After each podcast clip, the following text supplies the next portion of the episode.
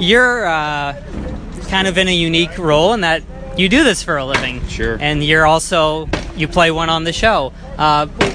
What is that dynamic like, working with people who just play firefighters for a living, but you're a firefighter? Oh, I'll say this first and foremost. All these people that I work with are, you know, they want to portray us in the best possible light, and they really want to know what we do and how we do it. So, I mean, they're fortunate. We have a guy, Steve Chikorotis, who's our technical advisor, who's a retired deputy district chief from Chicago. And, you know, it's a bonus to have me, that we work alongside each other every day.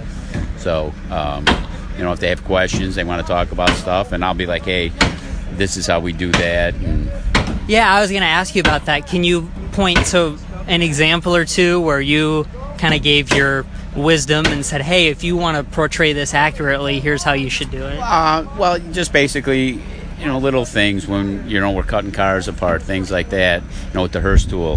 There's angles we use, things like that. And when if we're taking a victim out of a car, things like that, where you're going to put your hands, how you're going to move them so it's easier for you and you're not doing more damage to the patient. I know for the sake of the show, they play up a lot of the firehouse drama. Sure.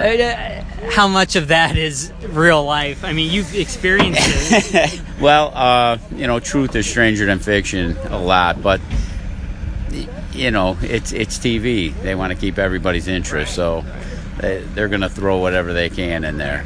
So about what we have going on here, I've lived here for 8 years, so I'm familiar with this, but can you just maybe comment on the value of an event like this? Oh, this is great, because, you know, a lot of these people live in small towns in the city or in the state, and as David, I think, pointed out, that, you know, a lot of them are volunteers, and, you know, I live in a city where, you know, unfortunately, there's a lot of people and a lot of bad things happen.